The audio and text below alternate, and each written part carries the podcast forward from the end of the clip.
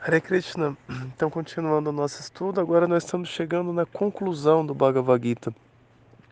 Então, Krishna, no 18º capítulo, né, basicamente o que a gente teve até aqui foi um resumo do que Krishna já tinha explicado nos capítulos anteriores do Bhagavad Gita, especialmente um reforço nas explicações sobre os três modos da natureza material, com mais exemplos e ajudando a gente a entender né, como esses três modos influenciam a vida e os padrões de comportamento que favorecem o modo da paixão, o modo da bondade ou o modo da ignorância e também como a gente deve cultivar né, os padrões de comportamento que levam ao modo da bondade e o resultado que tudo isso nos traz.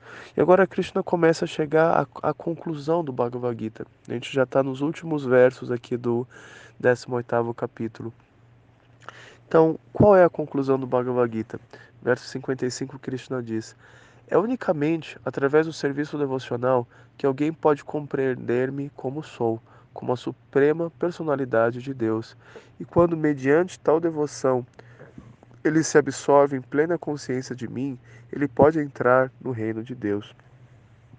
Então, Bhagavad Gita, ele fala sobre três processos de autorrealização. Na verdade, o Bhagavad Gita fala sobre mais temas, né? Ele fala sobre Sankhya, por exemplo, que é o estudo da diferença entre matéria e espírito. Ele fala sobre os três modos da natureza material, como a gente vem estudando. Ele fala sobre dever, ele fala sobre organização social, ele fala sobre psicologia até. ele fala sobre muitos tópicos.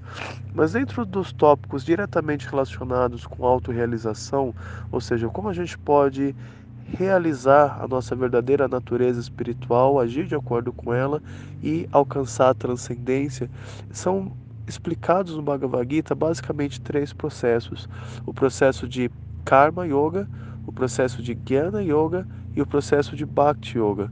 Então, Karma Yoga é basicamente o que Krishna explica nos no capítulo 3, 4 e 5, onde Krishna explica sobre como a gente pode executar as nossas atividades, uh, porém mudar a nossa mentalidade, dessa forma executar todas as nossas atividades como uma oferenda ao Supremo.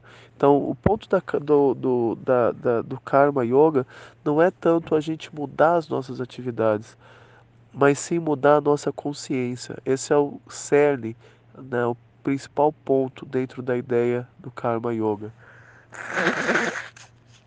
Então, Karma Yoga é um processo de yoga muito fácil e muito natural, porque ele permite a basicamente qualquer pessoa, né, mesmo executando o seu trabalho, as suas atividades diárias, diárias, focar a sua meditação em Krishna e dessa forma praticar um processo de autorrealização.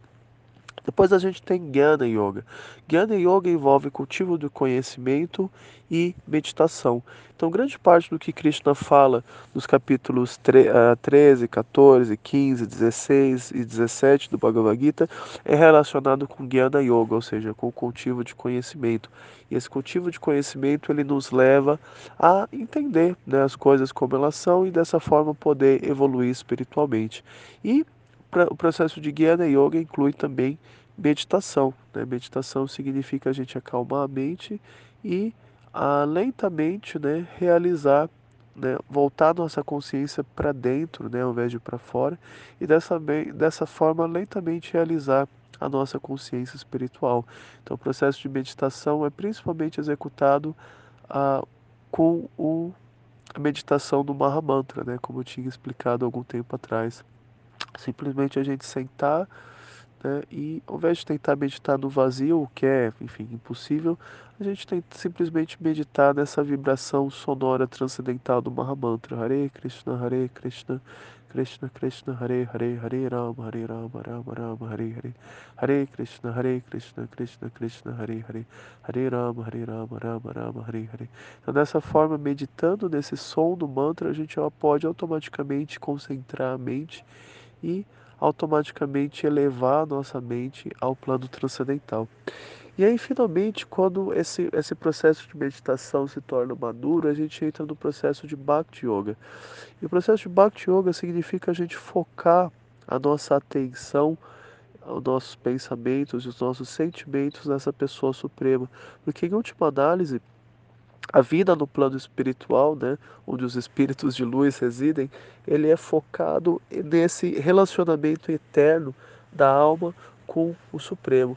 Né? Nós estamos, nós caímos, né, nós chegamos a esse plano material exatamente por essa tentativa de nos esquecer e nos uh, afastar desse relacionamento eterno. Então, nesse mundo, a gente procura né, desenvolver muitos diferentes relacionamentos com parentes, com amigos e assim por diante. Mas esses relacionamentos que a gente desenvolve nesse mundo, né, eles são simplesmente substitutos né, para esse relacionamento espiritual eterno que nós tentamos a suprimir. Então, esse, basicamente é isso que a gente faz né, nesse plano espiritual. E o processo de Bhakti Yoga ele visa basicamente restabelecer esse relacionamento eterno com Krishna.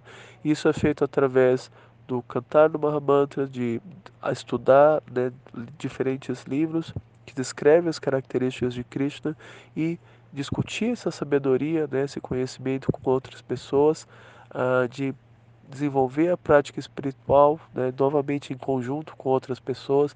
Então, o processo de Bhakti Yoga ele é muito natural porque ele é um processo que é executado em conjunto com outras pessoas, com, né, com amigos né, que têm um objetivo comum. Então nisso ele é de muito diferente do processo de Guiana, porque o processo de Guiana ele é basicamente solitário, né? Ah, o estudo solitário, a meditação solitária e assim por diante. Enquanto que o processo de Bhakti Yoga ele é executado em conjunto com outras pessoas. Né? Você tem um grupo de amigos, né, de pessoas afins, né, que têm esse objetivo comum de avançar espiritualmente e que trabalham, né, se associam, né, trabalham em conjunto para alcançar esse objetivo em comum. Então, basicamente, isso que Krishna está enfatizando aqui no verso 55. E quando ele fala em devoção, basicamente, devoção significa concentrar a nossa a concentrar os nossos pensamentos em algo. Então, quando se diz que a pessoa é devotada a algo ou a alguém, significa exatamente isso, essa concentração fixa. Quando se diz, por exemplo, que a mãe é devotada ao filho, né, significa que ela tem esse pensamento constante, frequente né, da criança, no bem-estar da criança, em tudo relacionado com a criança. Ou quando se diz que um homem é devotado a uma mulher, significa a mesma coisa, esse, esse pensamento fixo. Então, similarmente, devoção a Krishna significa esse, esse pensamento fixo em Krishna. Deus como da pessoa de Deus, não só em Deus como algo impessoal, mas como uma pessoa que ah, como a pessoa suprema. Né? Então isso que Krishna, por exemplo, quando Krishna no, no, no capítulo 11 no, no, capítulo 9, 10, 11, ele descreve as suas opulências, as, as, diferentes formas com as quais ele se manifesta nesse mundo e assim por diante.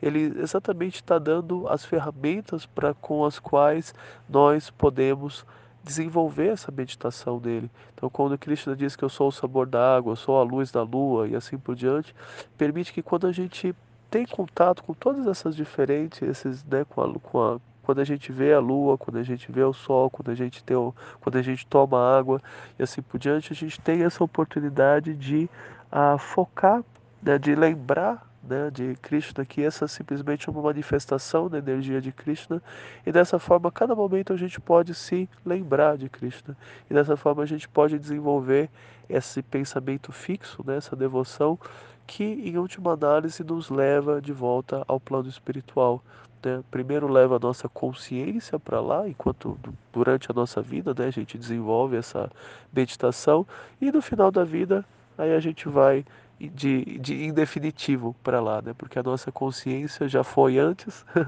e aí quando a gente se desvencilha desse corpo, aí simplesmente a gente vai em definitivo para lá. Verso 56.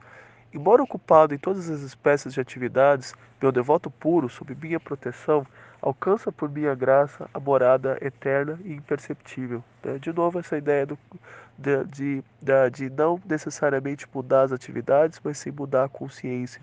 O que leva a gente não é necessariamente a mudança de atividades, mas a mudança de consciência. E é aqui que a gente precisa trabalhar. Né? Essa é a, grande mensagem do Bhagavad Gita, né? de a ensinar como nós podemos elevar nossa consciência dessa forma, alcançar a perfeição máxima, mesmo enquanto a gente executa, enfim, os nossos deveres, as nossas atividades do dia a dia. Verso 57. Em todas as atividades, conte apenas comigo e sempre trabalhe sobre minha proteção. Desse serviço devocional, seja plena, plenamente consciente de mim. Então, uh, então, no, no, no, próximo áudio a gente vai continuar a partir do verso 58. Como eu falei, agora a gente está nas conclusões do Bhagavad Gita, são os últimos versos. E depois disso a gente vai continuar estudando um outro livro. E aí lembrando que quem não tem o Bhagavad Gita em papel pode ler ele online. Eu vou colocar o link aqui na próxima mensagem. E em breve a gente volta com o próximo áudio. Hare Krishna.